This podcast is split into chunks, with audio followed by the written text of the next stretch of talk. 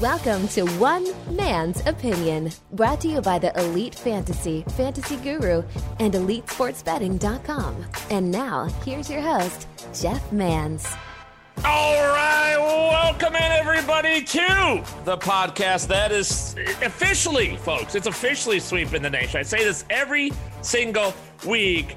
But uh, thank you, one and all, for downloading, subscribing, commenting, telling friends, all that good stuff. Uh, my understanding, we just passed 100,000 downloads already this year here uh, on Podbean. Appreciate each and every one of you that are getting the job done, getting the word out. Love to record more of these episodes for you. So, welcome to One Man's Opinion. I am Jeff Mans. You can find my work over at fantasyguru.com. We are less than a week away from the 2021 Fantasy Football Draft Guide dropping over there. Nothing like it in the world. Nobody does the work that we do coaching systems, offense coordinators, defensive coordinators, uh, position coaches, historical references, player evaluations. We do it all.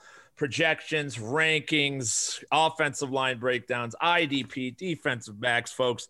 Get in right now. FantasyGuru.com is the place. We're also talking baseball over there 24 7. So, uh, VIP package gets you it all. EliteFantasy.com for all your daily fantasy sports needs, including cash game breakdowns every single day by yours truly, GPP breakdowns every single day by our team, cheat sheets, lineup coaches, optimizer, projections, live streams. We got it for you over there, elitefantasy.com, all sports, elite sports betting for all your legalized sports betting needs as well. You can follow me on social media at Jeff underscore Mans on Twitter, the Jeff Mans on Facebook, Instagram, Snapchat, and of course, my favorite over on TikTok.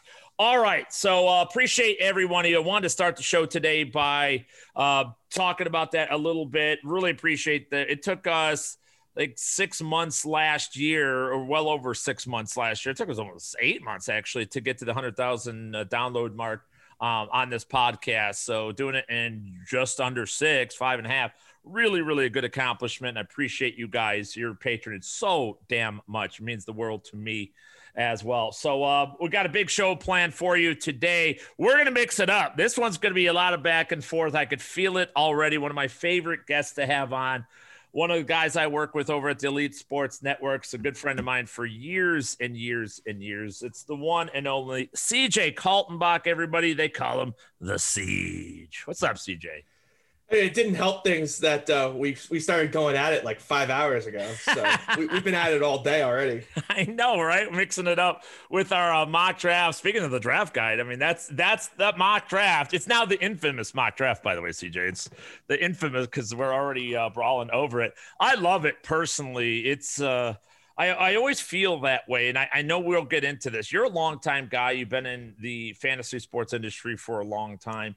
You're not afraid to get out there, state your opinion. It's one of the things uh, is, I tell people this all the time. Let's be honest. They probably say to you too. How the fuck do you work with that guy? How do you work with that guy? I really, I, I like it. I like the fact, I respect about you, you, you state your opinion. And it's really, it's not a skip, it's not Skip Bayless. It's not bullshit and I feel like there's so much bullshit within our space so much that I like it. And I like non-conventional thinking as well. So even though like with our fantasy football arguments, even though you, know, you and I are going back about what the fuck was it? Uh, oh, Denver. I love the fact that we're arguing about the right things because you didn't tell me oh, his 40 yard dash score. But you're talking about Pat Shurmur. We're talking. We're arguing about that. I feel like we're arguing about the right things, even though we disagree. Yeah, and uh, the funny thing is, it's a player that I actually love long term too. So it's one of those things. It's just like, all right, I need you to just suck this year, and then I need you to be good in 2022 and beyond. Yes, you are you already? Is it like you've already dug in? Like Javonte Williams, by the way, is the guy I drafted him in the fifth round, which uh, it caught uh, CJ's uh, ire a little bit there, um, poked the bear a little bit. I, we went back and forth. You made fun of Kyle Pitts first. In my defense, you start. You, you did I? Uh, I did. Well, you, you started by making fun of Kyle Pitts. You don't have Kyle Pitts in this draft. Oh, well, you said, yes, you right. said, what am I going to do? I can't take Kyle Pitts. That's true. That's right. well, you were you're taking Kyle Pitts number one in dynasty leagues and stuff like that. So I was curious going in when I, I am secretly you know me well enough by this time, CJ, where I, I am like a stealth. I know everybody's tendencies. Even though I play it off pretty well and tried to predict, I know when somebody's in on a guy and I like there's nothing like shaking the cage a little bit and throwing them off the the beaten path. And I thought I was curious how you would handle this is just a mock, by the way, but it's a redraft type of mock draft. It's not a dynasty league where you were taking Pitts number one. How much lower are you on Pitts in a non-dynasty format? Had I not taken Kittle, had Kittle not fallen to me in the third, I probably would have taken him in the fourth over Julio. Okay. Okay. But there once Kittle followed me late three, that just you know, I'm not going to pass up that value. So, um, you know, th- that's the other beauty part of fantasy football is you can play a bunch of teams. You're not required to only play one team. And uh, so I'll just make sure I have Kyle Pitts elsewhere.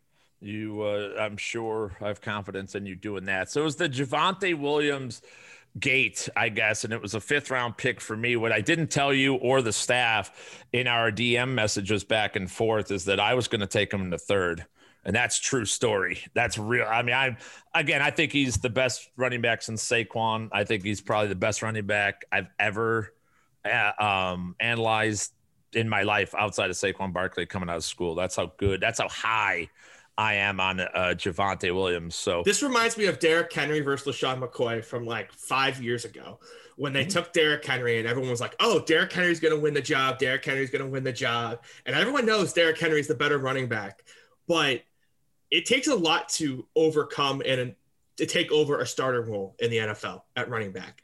The coaches mm-hmm. are going to love their veterans. They love their old wily veterans. And if Melvin Gordon has a good first few weeks, it's Which just hard will. to see how he gets number one status until midseason. See, that's the I mean, that's why I love these arguments because I I was telling people on Sirius XM today. I said, yeah, what CJ doesn't realize is I'm already in September mode. Like I, I've already I've done all this stuff. I've got everything ready to go. I'm sitting at my keyboard like, oh, please say it. Oh, you're gonna say it. I love it because you know I, I'm ready to go in the first three games, go look at the Broncos' first three games. They're absolutely amazing. It's Jets, Giants, and Jaguars. Um, they're going to get out to a hot start. So I. So then, how the hell is Javonte Williams going to get the guy, the gig? Oh, I have I've got Melvin Gordon in the next round, by the way. So well, I, I saw that I, and I called yeah. it a good pick. Yeah, I predict. I thought you were fucking around with me. I thought you were kidding. Um, no. That's how I do running backs, though. Anyway, I, I always handcuff. That that's my way. There, when I go into a draft, there are only ten to twelve teams in which I would consider a running back. I am I don't running backs are again, these are all my chess pieces that they don't really matter. There's very few difference makers. I thought Javonte Williams was one going into the draft though. Um, like Saquon Barkley, like those type of guys. The rest is all scheme based and opportunity based. So I only have 12 teams to choose from anyway. I'm not going to go and I'm not drafting a Washington running back like Gibson. Like he doesn't exist, would never exist. It's not possible for me. I'm never going to go there. I draft by setup and by scheme only. So, um, you know, Denver's definitely one of those that I, I like, especially at a value. San Francisco being another. When we get those kind of values, I I just dig it greatly. I just can't. St- you know, maybe I'm being stubborn, but mm-hmm. when you lead the league in second and long rush attempts by like 30% over the next yeah. highest team, yeah, I just look at their quarterback. There's nothing more that you can do to self sabotage your team than run on second and long.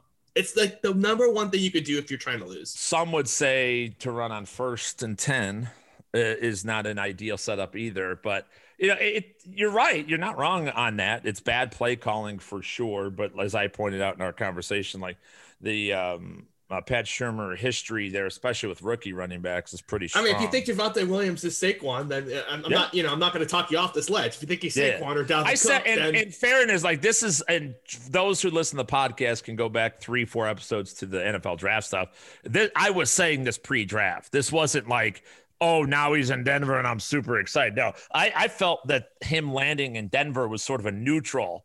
There was situations where it would have been, I honest to God, like I would have gone third round on him. That's oh, how there's, there's situations that I would have taken him in the third round if he had made yeah, it in. I hate rookie running backs. I hate them with a passion. Like I, am not disagreeing with your player analysis. I just hate the landing spot more than you. Yeah, it's, it's and there we go. Five minutes in, and we've already we've already we, completely gone off the rails. We're off the rails as well. We got a lot to talk about here with CJ Kaltenbach. By the way, am I the only person that calls you CJ in the industry? At least I don't know uh, why. I just for some reason I've got I'm. Can I be honest, Jeff? In this mock draft, about five times I've seen the siege on there, and I swear to God, I've almost changed it to my name.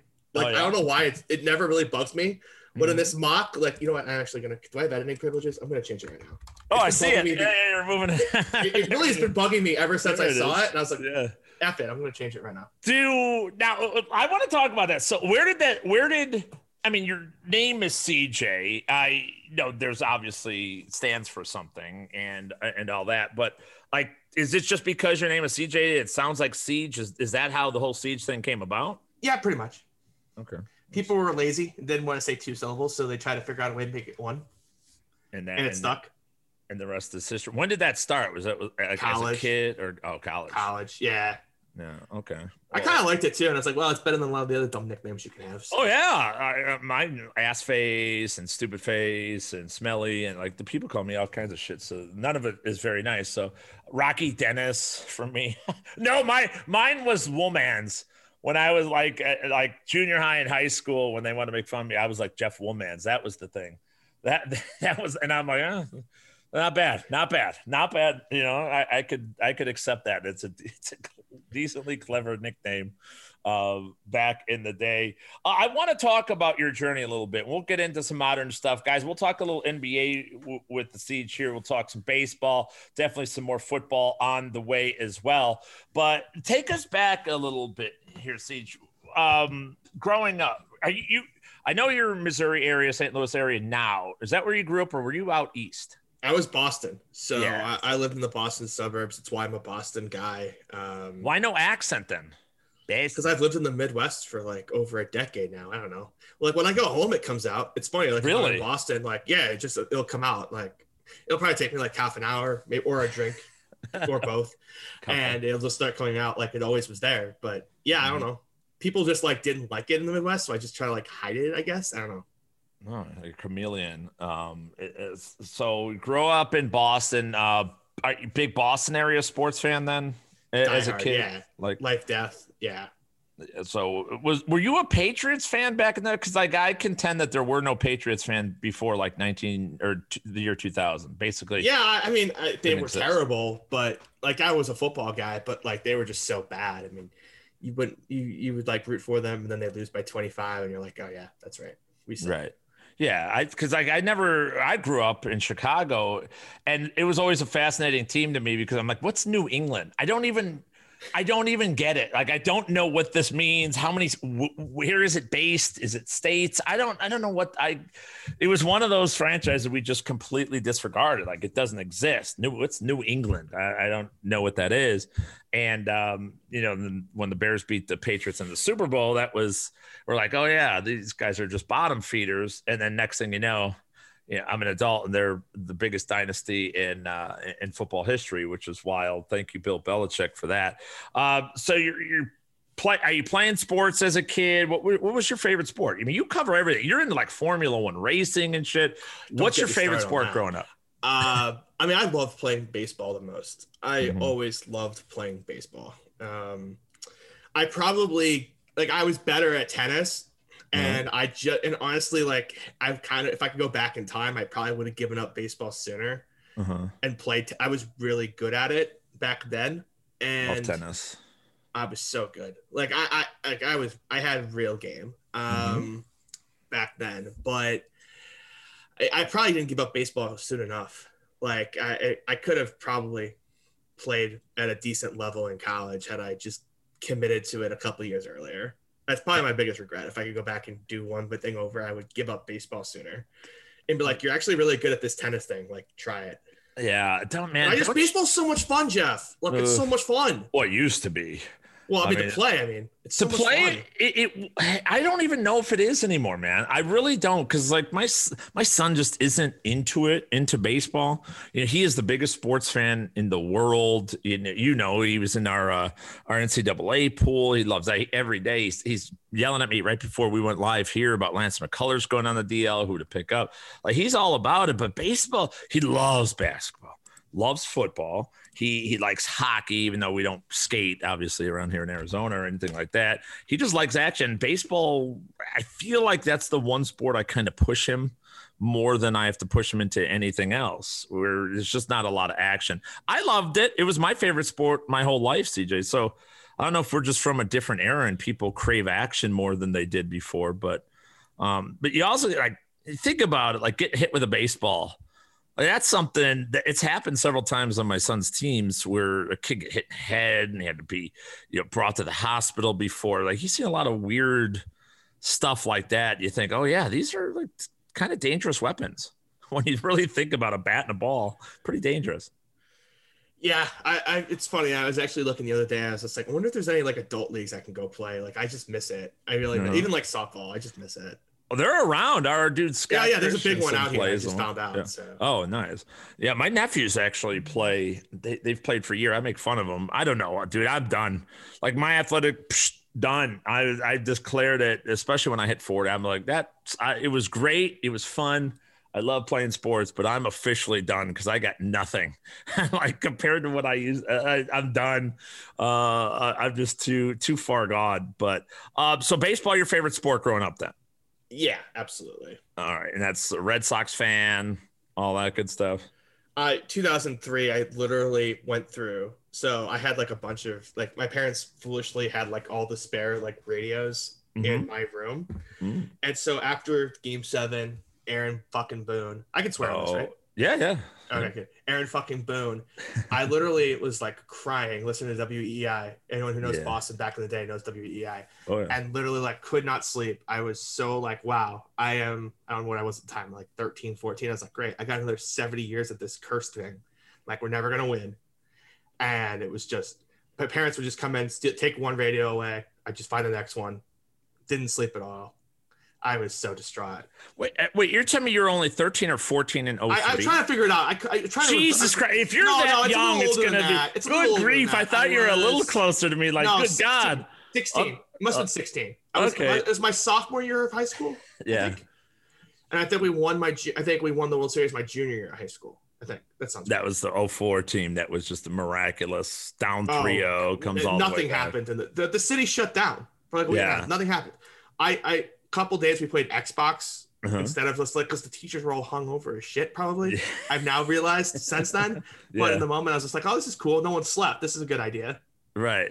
No, everyone's been awake for 48 straight hours after winning the series, breaking the curse. And uh, I mean, just the Oh, way they just did the it. David Roberts stealing second, like even before we got to that point, you know. Oh, yeah. That that was the game four, right? That, Yeah, game that four, down to tie it. Yeah, right. Man, that, that's a miracle. And I, I mean, for you, is that the best sports memory ever for you? Or I mean, has it gotten any better than that first real World Series? I guess the Patriots were right before that. So, I mean, what, I, I don't know. I, I. I Had too many, Keith. Folk starting to run the ball to first and not like throwing it right away. I literally thought I was gonna have a heart attack at like Uh. 16. like just get the ball to the bleeping bag. Oh, Keith Foulke, him of the nasty change. He was a former White Sox guy. Because for me, you guys won 04. For me, it was 05. And like I was old enough at that point, was I uh, 28 years old or something. But I, I knew in 2005, I said, I need to soak this in for everything. I went to every postseason game that year at home. Uh, we, we did the tailgate, we did everything, right? And I watched the game with my mom, the game four in the World Series, all that. Cause I I knew like this is it. It'll never happen in my lifetime. Stunned it happened. Uh, You know, it had been 88 years at that point. I knew as a White Sox fan that ne- it was we were never going back. And uh, I'm happy I soaked it all up because uh, here we are, what 16 years later. Team looks good this year, but I know how it'll end eventually. It'll never happen. These you got to cherish these memories, Siege. I think you got spoiled with Boston, Boston being your teams. I mean, yeah, we've had a title run the last 20 years. It's gonna be like, wait, we don't win every other fourth year? What the hell is this? Yeah, between, well, all at the pa- between the Patriots, the Bruins, the Celtics. Yeah, it was a good run. how are you personally handling the Celtics right now? I just, I, I, Jeff, I didn't watch any of the game last night. No, no, no, no. They're down Not, two not, zero. not, not one second, Jeff. Yeah. Oh, Jeff, it was over. As soon as we beat the Wizards, it was over. I Yeah. wanted us to lose. I was Yeah. dead set. I was like, lose this game. Like, at Right. least you could have a chance against Philly. You're drawing dead against Brooklyn, just drawing straight dead. right. Like, well, I, I still. I wish we had tanked the game. I really wish we had tanked the game. I really do. It's uh, you know, I'm talking about my son, and we're out here in Phoenix now. I'm still a Bulls fan. I always have my Chicago roots, but you know, the Suns are are doing real well. They won game one, but I was trying to caution my son. I said, no, NBA is not going to let this happen. You don't understand. But if they were to beat the Lakers, Suns have a legitimate chance. I, I don't think Denver uh, can do it. I think they could beat Denver. I think they can beat um, just anybody else. Dallas. The, the, Dallas, Clippers being down 0-2 really has opened up the West. If Yeah. uh, the if the Lakers somehow lose too, the Mhm. West is wide open. Exactly, and I would love. I don't think mean, the Lakers are losing either. loved. I don't think they will either. That's why I wasn't that excited after game one. But it's one of those things. You want the momentum. You want to meet. You want the the series.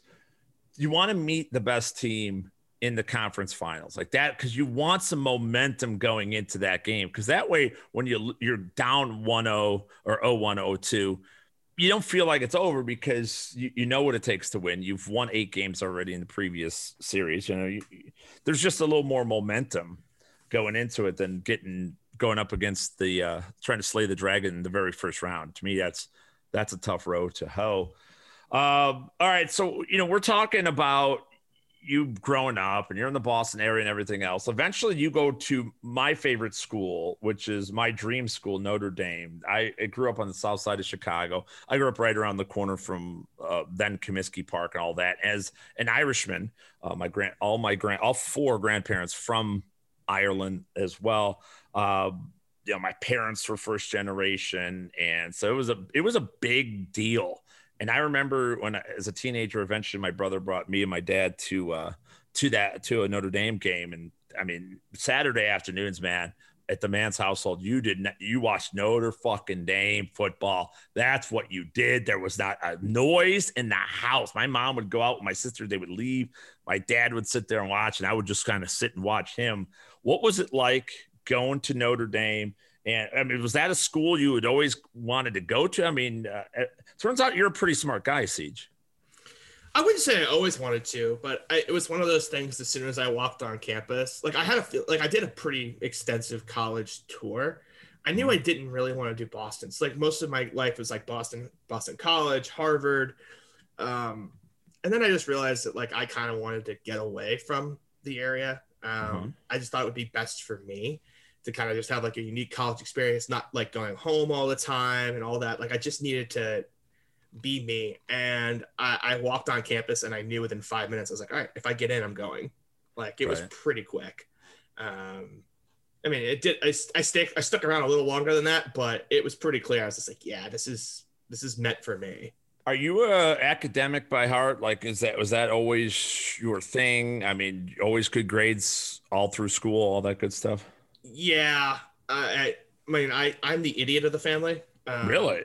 Yeah, Do you have brothers and sisters? I don't even know this. yeah. I have a younger brother who's Okay. like, he got all the the smart genes. Um, I mean, I, I did all right myself. Don't get me wrong, but yeah, I, I was always one by like nature, but Mhm. I don't know. I wouldn't call myself like a nerd either. Um, I just I like sports too much. Um, I, I have too much competitiveness to just be like that sort of thing. So I, I was smart, but I definitely always was a little too competitive. I'd say to call myself a nerd. And you're technically, I don't know where your licensing stands right now, but you're an attorney technically by trade, correct? Still, still licensed. Yeah, actually, I was thinking about that earlier when I was thinking that this was going to come up. It's like I have got to go do my. Anyone who's a lawyer knows CLEs are literally the worst, and I just realized I have to do some more this year. So you Oh, do that. What do you do? Like, what when you were studying? Like, what branch of law did you go into? What so was I thought I was going to do patent law or DUI defense. Like I thought okay. those were clearly like, the, you know, I was a chemical money engineer. makers? yeah, I was a chemical engineer by degree um, at Notre Dame. So Mhm. like those were the two most obvious fits, either get into the science of the patents um, or the science of the DUI, you know, the alcohol content, the breathalyzer, everything else that goes along with that. Yeah. Um, that's what I was planning. That's what I wanted to do. It's what I was planning on doing. Uh, fate had a different idea. That, that my uh, daughter is tech, is uh, second year uh, ASU, which technically she's entering her third year because she's got the credits, so she's allowed to take a pre law class. Finally, uh, finally, she's only been in one year, but she took so much summer school. What is an attorney? nowadays, if you were just starting out and if you wanted to go into law, what do you think is the the best branch of law to go into right now? Because she's thinking like family law, uh, real estate, stuff like that, where she's big with contracts and things like that. I mean, contract law, there's always going to be contracts, right? So th- those aren't going out of style anytime soon. As sad as it is to say, I would tell people there's still a shit ton of money in DUI. people still get drunk and they still drive drunk. Yeah. So, and bluntly, I don't see that going anywhere anytime soon. And they need defense majorly, and they need it quick, and it's always, and basically could charge what you want. It's expensive right? as hell, too. Yeah, yeah. And, but it's mandatory because you have to, because everybody needs to drive, and you can't be without your license if if it gets fucked up. So, uh, yeah, I could see that deal with that. You could, you, we keep you guys in business just around the uh, Elite Sports headquarters. I'm pretty sure. If imagine we did have an office, um, be a profitable sports bar and DUI law firm right down the street. Uh, unfortunately, uh, hopefully there'd be an Uber, like an Uber stand for the yeah. company. They'll just sit outside and just be that's, like, "All right, next." Dude, that's the thing, like, man. The drive, I've done plenty of bad things in my day, but the invention of Uber and Lyft has just eased all of any thought of ever driving while drinking or doing any other substances, man. I'm like, thank God for that. You just I wish it had been around quickly. in college. No shit. Just right. yeah. yeah. I wish it was around a high school, college, fucking my old life when I was 13 and driving. Law school, law school was the worst. Mm. I mean, I thought we, I thought we drank in undergrad. Law school was, whew, yeah, good. But what's your uh what's the law school story for Siege? What's your what's the drunkest you've ever been? Uh God. What's the actually, worst it, siege drunk story, or just the worst siege drunk story? Oh, it definitely. I mean, the, the worst drunk siege story. You don't have you don't have like you know it actually might have been actually right before FSTA Las Vegas that Sunday night. I was pretty um,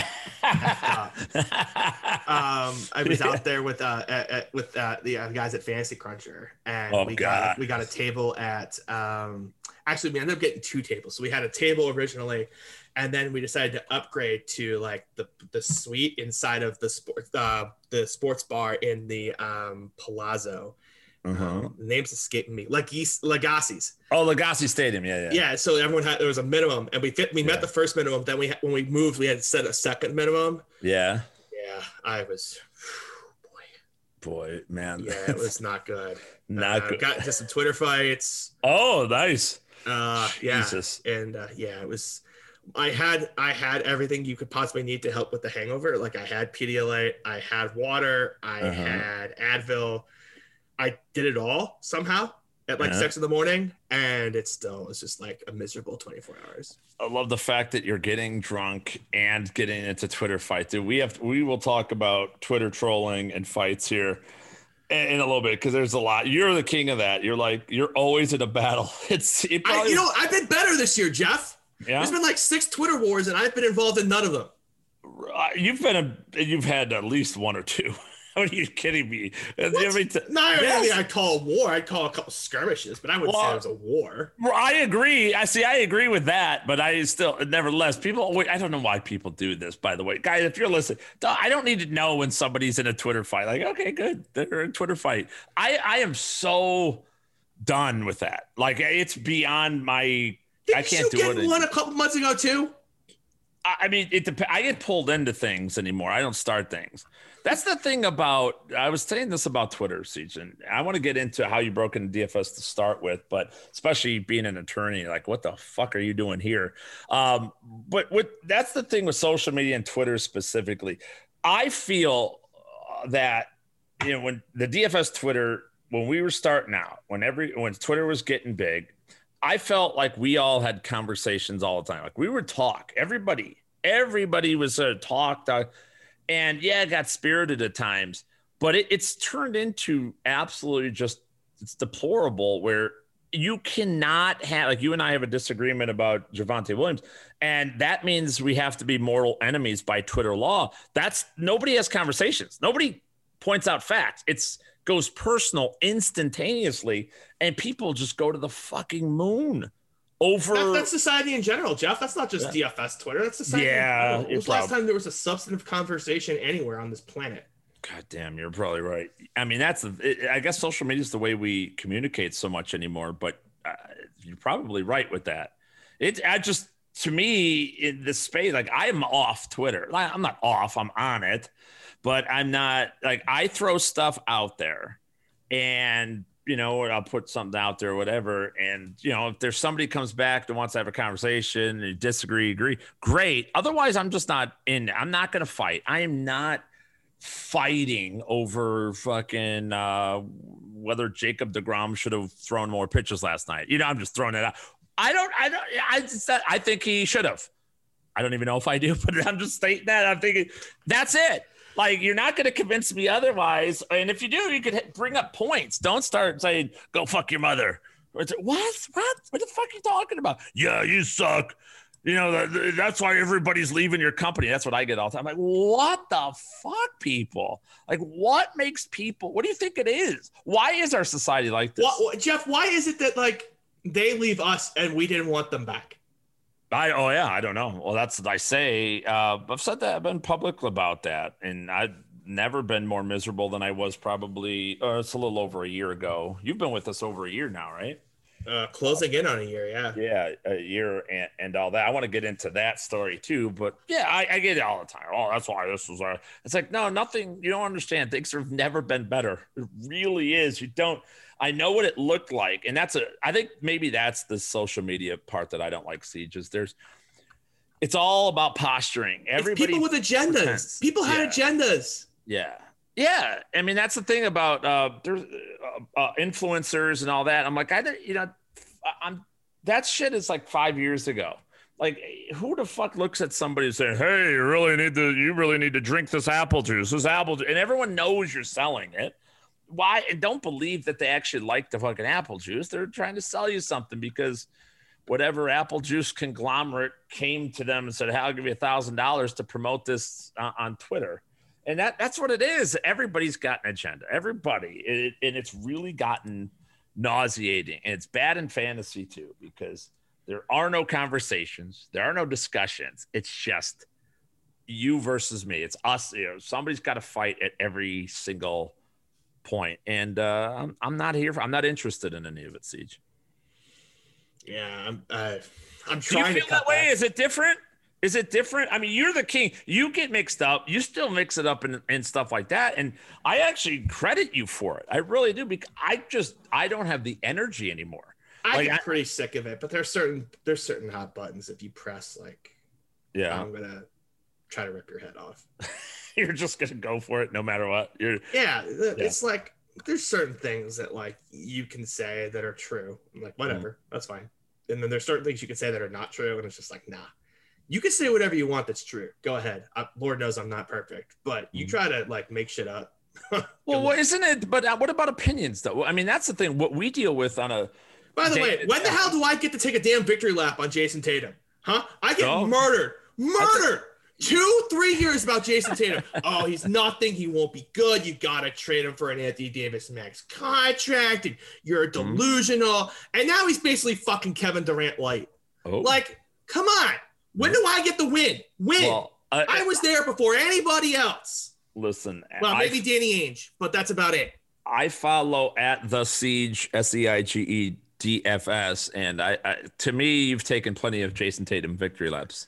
Well, he's really fucking good, and I got murdered for it. murdered. Uh, Murder. I was told I should never be allowed to comment on the bat on the NBA again. How about those people that couldn't figure mm, out that Jayson mm. Tatum was good? You should never be allowed to comment again. Clearly, that, you can't evaluate anything with crap. Don't you? I think you're you're hitting on something that I actually really believe in. I, I think there are certain topics and certain takes that should really people should be discredited, or there should be like a meter on their social media or whatever and say when they when they're so fucking wrong like there's being wrong on a player. We've all been wrong on a player. I, have been wrong on a player. I'm sure i'll be wrong on players this year. But there's levels to it. When you when you know you're selling complete and utter bullshit. One of those i think you and i are on the same page but i'm never sure is clyde edwards helaire last year. Like he went all the way up and i saw you reference this uh, in our, uh, our little behind the scenes chat he moved up to like fifth or sixth overall and I was screaming, fucking screaming that this is craziness. This is crazy. It's one thing to pick a guy in the fifth round. I can recover from that, no problemo. Even fourth round, first round, fifth overall pick, when you've got guys like Alvin Kamara and, and Nick Chubb and everybody else that were hanging out there to draft Clyde Edwards Helaire, to me was that you should almost be disbarred for that. It was, yeah, it definitely was malpractice. It, it's just, and it, it, wasn't like we had never seen this before with Kansas City running backs. The year before, everybody took Damien Williams in the first, second round turn. I'm like, what are you doing? He's in a timeshare. Mm. Yeah. And sure enough, was in a timeshare. And then they draft someone else, and they're like, oh, now he won't be in a timeshare. Share. Andy Reid has had timeshares basically his entire career, unless he's unless it's Brian Westbrook. Right. And I'm sorry, CEH, who was 5'10 and undersized, 10, no one had eight. going in the first round. You're not Brian Westbrook. Yeah, he's like five eight. I mean, he's even smaller than that. And I think, I mean, and then he had this huge first game, and that that's one of those where I sat back with a big old cigar and a shit. Smile, and you're just like, I'm gonna get I, to fade this crap for a month. I know exactly what's happening here. I knew exactly, especially late in that game where he couldn't punch it in from the goal line. They gave him like four or five opportunities, could not get it in. I knew. I'm like, ah, and Andy knows it. Everybody knows it. There's something not good right here. Th- those kind of takes. Tim Tebow takes, uh, Johnny Manziel, like Johnny Manziel back in like whatever was 2014. I said I will, I would have left sports if he would have been good at the NFL level. I would have. That was it, and I meant it. And I would have. I told Al Williams of Fantasy Alarm at the time, if this guy has a good career, I'm fucking out. I'm out. I don't deserve anything. I will leave the fucking world and I'll go clean garbage cans or some bullshit. That's what I'll do if I'm wrong on this. That's how certain I was of that one. So there's just certain players at certain times that, you know, that you just can't be that wrong about. You know, when it, it's that, it's one thing to underperform or whatever. There's another thing to disintegrate in a year. So. Yeah, I mean that was impressive. Like just, and by the way, his biggest supporter um, mm. got a 10 year, $100 million uh, contract to uh, run a franchise after that. Who, uh, Manziel or Jon Gruden? Oh, oh, biggest right. draft day supporter. Yeah, yeah, yeah. 10 years, okay. 100 million. Jesus Christ. It's unbelievable. I mean, that, I did the study over fantasyguru.com going into the NFL draft about the, all the GMs and I did uh, general manager, player personnel director, director of college scouting. I went through all 32 teams and where who they've drafted and who has worked out. Was 31.6% hit rate as a at league average. 31.6. That and then fantasy people sit here and people hit me up on Twitter like, oh, this guy's an NFL GM. He's more qualified than you. I will tell you guys, and I've said it before, bring it the fuck on. I'll put up my everything I've got to beat 31.6. I'm not saying I'm guaranteed to do it. Not say it's going to be easy to do it, but I could 30 if that's the benchmark, count me in. And by the way, in fantasy, um, I don't care where a player is really drafted because if you if our bar is 31.6% hit rate and that's what we're aiming for to duplicate that in fantasy, then um, I, I think we're doing it all wrong, Siege. Yeah, I mean, uh, but people expect you to have a 75% hit rate, you know? Oh, yeah, yeah. We, we're supposed to be 75, 80, but they, you know, NFL, they're better than us, but they're at 31%. It just doesn't, does not work that way. And again, if you're Mickey Loomis, you hit 50%. I mean, that's wonderful to see why the Saints are constantly winners and constantly bringing in good, great content, great uh, contributors to that team. But, um, I digress. Let, us be let's rewind a little bit. We're talking CJ Kaltenbach, this siege here on One Man's Opinion. I want to talk about how'd you when did you decide if you uh, you played fantasy your whole life? A fantasy yeah, sports pretty much. growing up was football your first fantasy sport? Were you playing yeah. baseball? It was fantasy football. Then I, I got I got into fantasy baseball probably like sooner than most, but um, you know, wasn't very good at it. Mm. Um, what about hoops? Did you play fancy hoops at all or no? No, I, I still just can't quite like best ball hoops I can get into, but I just can't get into like I'm in Ricky's Dynasty League and I just got crushed and I'm just like really? Yeah it's just like I was like why did I sign up for this again in a COVID year? And I was like that, that was that wasn't the greatest idea in the world. Um it, it's real difficult. I won my first fantasy basketball championship and I thanked you for it too. You Ricky uh, a couple others around the industry that I sought advice from. Um, first time my son and I did a team. We did a draft, and you know, sort of, he basically managed it. Just asked me, "Who do I start here? What do I do here?" And then I'd text you or Ricky or uh, somebody smarter than I am in basketball. But I won the championship. It's the first one since 2001. So um, yeah, I was pretty pumped up about that. At least, at least you didn't get to White Sox levels drought. Yeah, no shit. Uh, well, 88 years, no, not quite. That's a, I, I have more passion. I get made fun of in my circles all the time for I, I dig the NBA. I'm watching the NBA a little bit.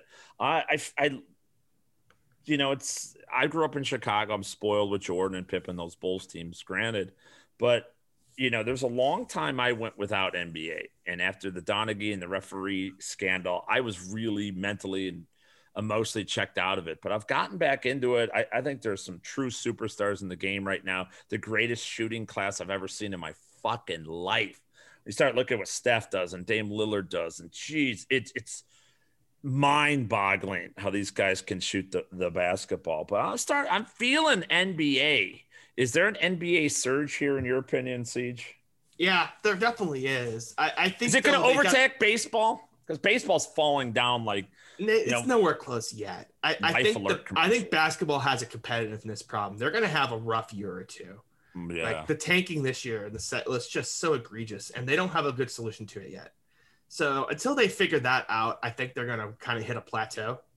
Yeah. Um, they're, like they're trying to do this midseason tournament. I don't think the players are going to go for that. So I, I think you're going to kind of see a little bit of a lull here in the NBA mm-hmm. until they can figure out the resting thing because it, it definitely is an issue. And like honestly, like I just don't care about basketball right now. Like I know it's the playoffs. playoffs? I just really, I just haven't, I just haven't been able to turn it back on. Like I just, I turned it off, and I just haven't really been able. I'm sure a lot of it's because my Celtics are just drawing dead because of injuries, yeah. but I just haven't been able to turn it back on. And I see people talking about it, and I'm like, you know, they're like talking about this great game, and I got two hockey games on my TV. So, are you more of a hockey fan? Are you, are you than NBA? I like I like playoff hockey. I think it's the best of the playoff sports and so you know we, we got todd and it's like i'm always sweating something. So todd cordell out Elite Sports betting is just a monster. Yeah. So i you know it certainly helps that like i always have some money on it but mm-hmm. i just i don't know playoff hockey trip there's nothing like a double overtime hockey game where it's like you, you can blink and you're gonna miss it. Hockey was my i've told the story many times. My second uh fantasy sport ever started in 1991 i've always been a big hockey fan.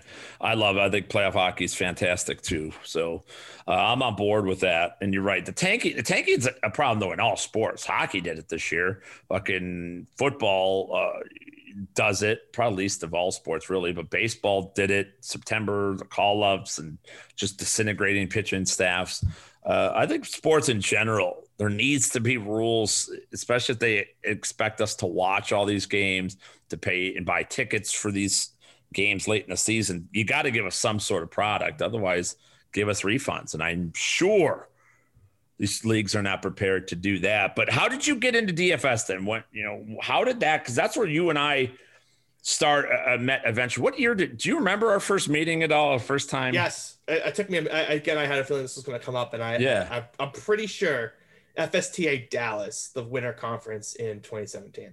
Oh wow, that was late. Really? I think so. Wow, I thought it was before that. Weren't you Maybe at the winter 2016? Were you at any of the live? Weren't you at live finals? Like around what? What year did you start playing DFS? Or when did you start really getting into? So it would have been the summer after I finished law school. So that would have been summer of 2014. I finished the bar exam. I go oh. back. I go on a vacation to uh, my buddy's cabin in Denver mm-hmm. and I, am grinding poker. Um, actually, it's funny. A guy in the DFS industry now was the poker manager at the time um, there, and I was coming back, and uh, a buddy gave me a call. I was think I was in the middle of freaking nowhere, Kansas, uh, as I was driving back, and uh, he goes, "Hey, um, know you're waiting for bar results. that don't come out till November. I got this project that you could work on with me." Um, you know, I'm trying to get this, I'm trying to do like basically a model for fantasy sports. And I was just like, okay, but like, what's what's the real value in that? Like sports betting isn't legal at this point, you know, right. it's not really even like readily available. So you didn't um, know about daily fantasy sports at all at this point? No, no. Okay. And then over the next, you know, he's like, and then he kind of like explained it to me. He's like, yeah, there's a thing called daily fantasy sports. You make lineups every day. And I was just like, wait, I can make lineups every freaking day. Yeah you know, I get to optimize my lineups every day. This sounds amazing. It's like, yeah, the prize pools are they weren't that great, but at the time, you know, I was just coming out of law school. Sure. And, uh, it, it sounded like a lot of money, and I was like, yeah, sure, I'll like I'll, I'll, I'll do this with you. And then um, like got like complete fish banked like Mm. week four, five NFL. Mhm. Like there weren't even live finals back then. No, like an online- 2014. There. Oh, there was. Oh, yes, there was. I was going. DraftKings didn't have it because it was an online final. I remember Oh. that. Um, 2014. Yes, there was. I guarantee you there wasn't by that time. When DraftKings by 14 there was because I was going. It's the, There, my, there were, you're live talking fi- about there were some, but I know DraftKings wasn't because I won a ticket and it was online. I 100% positive. Well, did did uh, you start at DraftKings? Like, Yeah, I that started at DraftKings. I and then I moved on. Draft Street was still around. I, I moved Yeah. to Draft Street from there. Right? Because I mean, Um, so you don't remember like Daily Joust or any of those? No, Daily Joust was before me. before you. Okay, I wish I- it wasn't.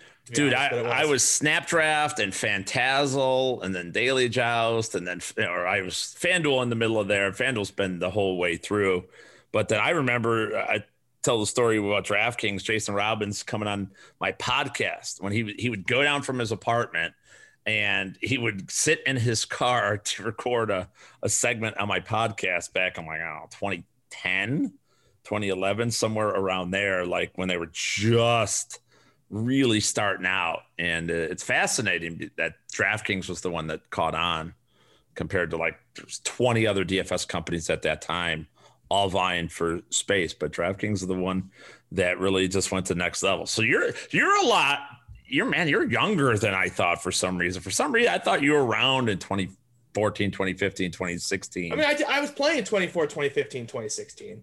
okay So like maybe I'm a year off. Maybe it was the winter of 2016 where we met. That's possible. yeah I Uh, don't 'cause know My first life, because I got hot in one of the falls. I thought it was honestly what I should do is just text my buddy and be like, "Hey, what year was your wedding?" I, that's where I had the worst DFS beat. Was at my best friend's wedding. really what was Yeah. that what was the beat Um, so it was college basket. It was college football. I, I was. It was like week two of the college football season. I had obliterated the opening night slate. It was Duke versus Tulane. I could probably look up when the hell last time Duke played Tulane too. That could probably answer the question too. um, and I just I, I had like I had read a nugget from like the Durham Post about how the quarterback loved this receiver. He was 3K and just played him everywhere. And he had like 15 catches for 240 yards and three touchdowns, and he was like two percent. He was on like every team I had. So Yeah. just cleaned the up the entire slate. Um, I, I actually didn't make the foot, the final that that one because uh, I had a kid miss the bus. Arizona Oh. UTEP. He missed the bus, got suspended. Finished Shit. second, third, and fourth in the queue with a zero. wow And I was like by a half point. Oh. And it was one of those frustrating things. It wasn't like one of those I could have swapped one off just because of like the way the timing was. yeah yeah But it was so frustrating. I was like, the kid missed the bus that's and you suspended him for a whole game against UTEP. You're Arizona. Are you kidding me? man that Oh. is brutal yeah But that man. wasn't even the bad beat. That wasn't Oh. the bad beat. That Oh. wasn't it. So that was I'm just crushing college football. I'm at my buddy's wedding, Mhm. and it is um, TCU playing Texas Tech. And this is before everyone just knew like you stacked all the Big 12 games. So yeah yeah yeah I stacked all the Big 12 games.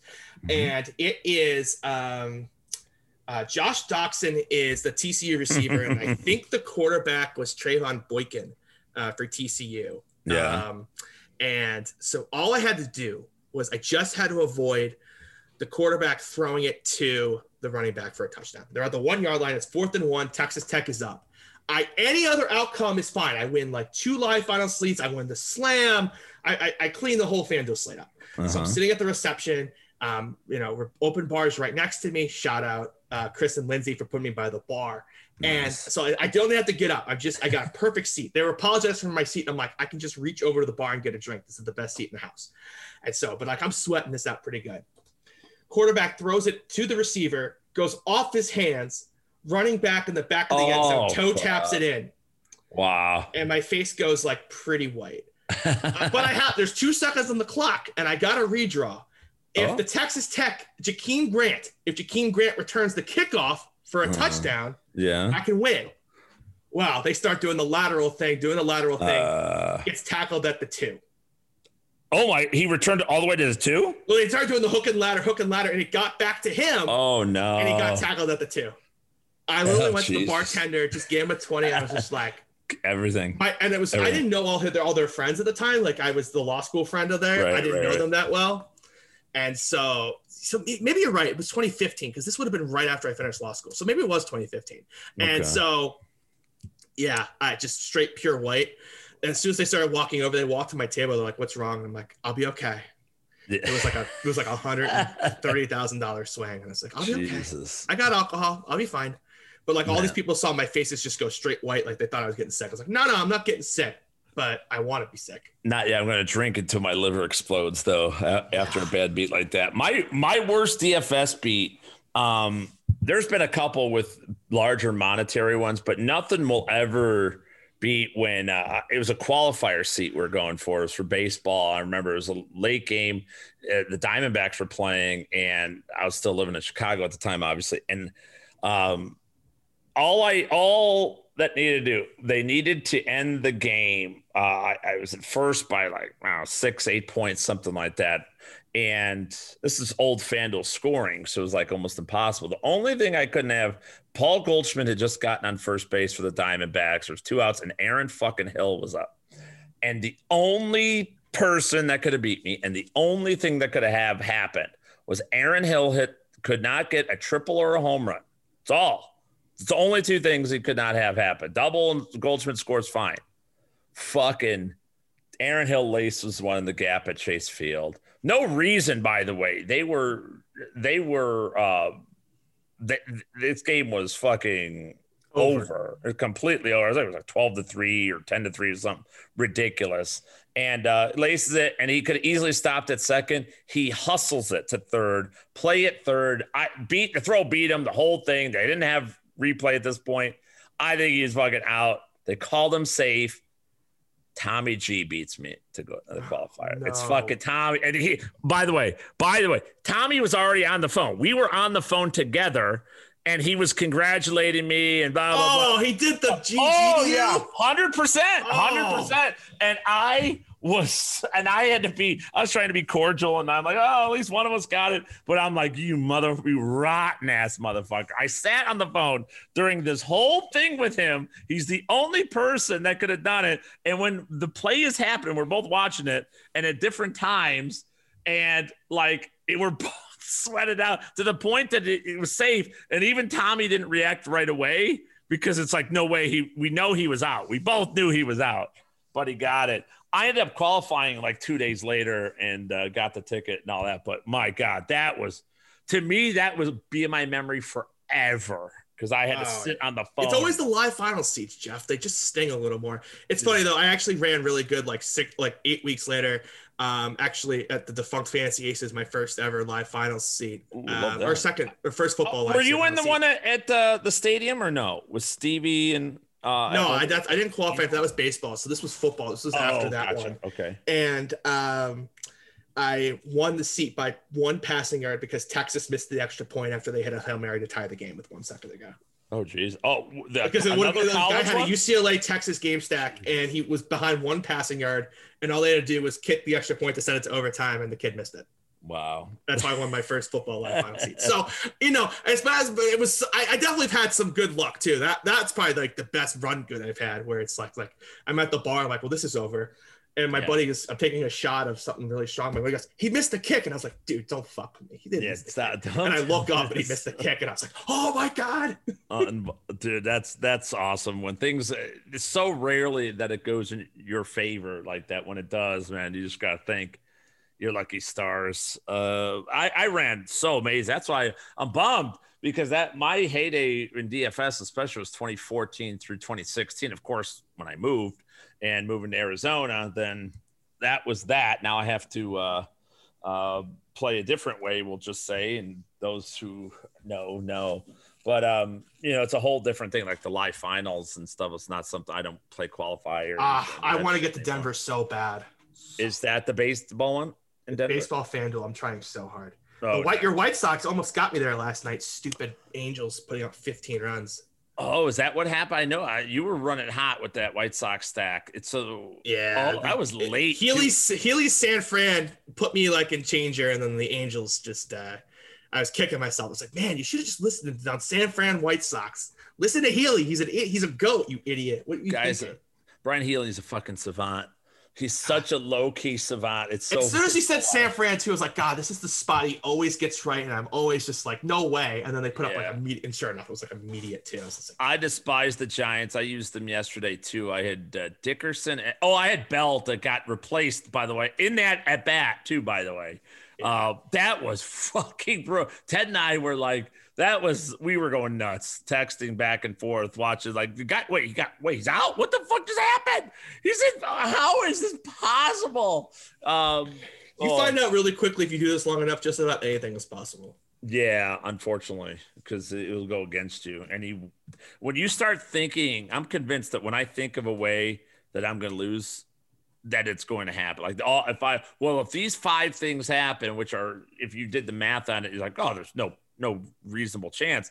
And then they all just start, it starts falling, and the one chip falls to the next, to the next. And you're like, oh my God, this And is it, starts the, the train starts rolling. You start like thinking it yourself. You get in your own head, and next thing you know, it's uh yeah. yeah it's uh it's it's manic it just creates uh it, it could it could ruin you and that's the thing why dfs specifically and even like fantasy sports in general I, think it drives so many people crazy. And we've seen so many how many people just in your time in dfs siege have has been anointed the best the goat. Uh, there's been 50 different people at one point in time everyone said the oh this guy's the best player ever. This guy's the best player ever. Best because nobody stays none of the best player ever stay. And i think that's something that needs to give be given more credit. It's people that have actually stayed around and not got taken for a million bucks plus and got completely busted i think that's one of the biggest challenges in dfs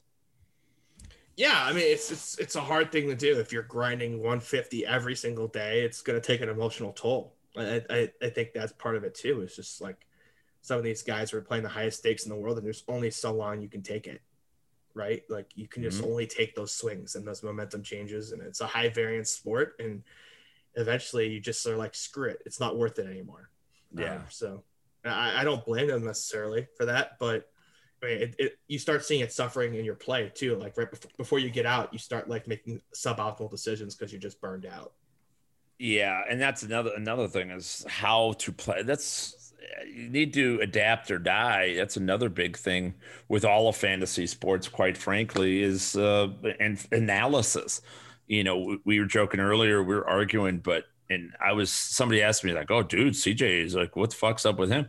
And I'm like, dude, I'll take an argument over Pat Shimmer any day because this exact argument was whether or not some asshole SPARQ score, like shit that doesn't matter. But five, eight, ten years ago, everybody thought it mattered, and it didn't. Like, we're evolving as an industry, and this basic sports fan is smarter than You gotta they- zig when people zap too. Yeah. I, like I, I'm gonna say it right now on this podcast, and Mhm. I, I, it's something I was gonna do on the Siege Mentality podcast. I've finally Mhm. figured out an episode I wanted to record. Yeah. Zero running back is gonna win someone the million dollars this year in the Best Ball Mania. Someone's gonna win it with zero running back because everyone's going hyper fragile. And as I was looking at the draft, like in the mid rounds, I'm just like, these running backs are way too high caliber to be on the board. But everyone's going hyper fragile. There's more running backs available, and someone's going to win it doing zero running back, zigging when it's a hyper. Everyone's trying to hyper fragile it, and zero RB is going to win it. Someone a million dollars this year. it's uh it's possible do you, see that that's another thing though i'll, I'll say about that um and i think that's where you and i our philosophies definitely divide in a lot of ways because you talked about like total point what are you going to do in week five or six and i'm i looked at that like what do you mean like i don't give a fuck like i don't i'm closing out a championship i'm always the way i play is it to win an overall title you know what i mean now if i'm playing nffc which i do every year yeah, my strategy will change. But I, I truly, I don't go for the, that. It's just not what I do. It's not who I draft. It's not my strength, quite frankly. I don't like to throw away teams. I don't draft a lot of teams. I don't use 150 plus lineups. And, you know, a lot of the listeners on Sirius XM don't either. So it's just like, like a different approach. Whereas, like, even when I'm doing an underdog draft or a DK draft, I would love to win that million, but I recognize I'm never going to do it because I could never do that. You know what I mean? Like I, I'm perfectly okay grinding out and just beating my opponent week after week after week. It's also I'm an addicted to winning. I'm, I'm like such an addict when it comes to it that I if I if I go oh, uh, lose three weeks in a row, I'll fucking I go fucking bananas. Like I mentally, just my own brain starts squashing. In. I I don't play for the overalls basically. Yeah, well, th- that's fair enough. My brain is the opposite, Rick. I'm Yeah. thinking about like 150 in the underdog and 150 in the DraftKings, and you know, it's like okay, like I mean, you certainly are going to take stands, but it's also like you know, for example, it's funny. Actually, like right after we got in the Javonte Williams fight, Mhm. he was. I thought he was going to fall to me in the seventh round. I was like, God, the irony! I might have to take him in the seventh round. He Did actually he? went like two picks in front of me. I think I would have actually had to pull the trigger. In the seventh though, I, what, how many team league was that one? Twelve. Wow, I'm very surprised by that because I the Oh, I'm sorry. It uh, might have been the eighth. It actually might have been the eighth because it would have been even. It was an even round coming back to me, so it might have been the eighth. I don't think that's possible. I really don't. I, I've I- not I, I seen. can pull it up. Might, maybe it's the sixth. I'll pull it up. Yeah, Um, pull it up. I, will pull it up. I have because I just I drafted this one just a few hours ago. Best ball. yeah, I, it's hard to see Pull up the uh, going that late. I'm yeah, it was. I'm sorry. It was. It was. Late, it was mid to late sixth. Yeah. Okay, a little bit better because he's been going. That's a guy that again I'm all in on. Like I'm fucking beyond. My chips are in the the center of the table uh, as it pertains to him, and I'm willing to wait a couple weeks, just like I did with Cam Akers. It was the same thing. Akers didn't really work out. That's not I. I didn't take victory laps really, even though I was taking victory laps for winning a league or you know, I believed in Akers. I loved him coming out of Florida State, one of the worst offensive lines I'd ever seen. Uh, and when he went to the Rams, I was pleasantly intrigued. You know, Gurley was gone. I I thought he'd hold off the other guys longer. The injury really derailed his season, but I was happy because I want to have the best team at the end. That's what like I I, I dilly dally for the first. I tell people 0 and 4 start. pfft, not even it doesn't even register in my brain. I don't even worry about that. I'm not even concerned a smidge. I'll get to the playoffs, and when I do, I like closing those titles. You know what I mean? And that's Yeah. what I build for. And that's this mock draft is no no different there.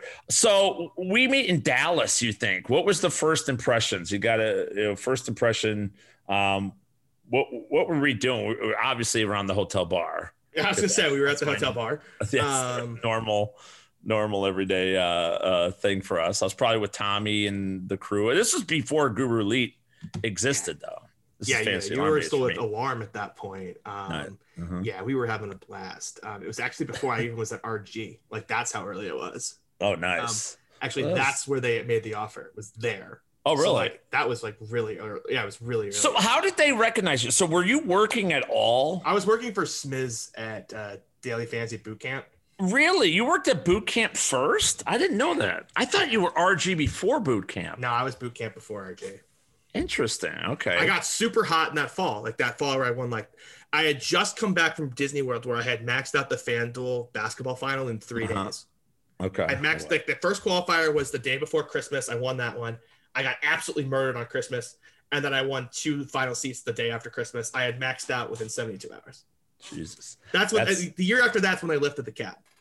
That's running hot, too, everybody. I was just, oh, it was just, but it was like four months of that, Jeff. I was just Mhm. running like God for four months. I was just like, I was at, a, oh, this was funny. I was actually going to ask you this because this was one of those moments. This is back when um, Monday Night Football was still on the main slate. So, like, again, this is Oh, yeah, yeah. like way back. Wow. so yeah. I was at the Fantasy Aces football final. I had just finished second and fifth. I'm Uh-huh. in the hotel room, and it's the week before the DraftKings one in San Diego. So I'm in LA. I'm in um, oh god, what was the name of that city? God, I'm just south of LA. It's on the one of the beach cities. I can't think of the name right now.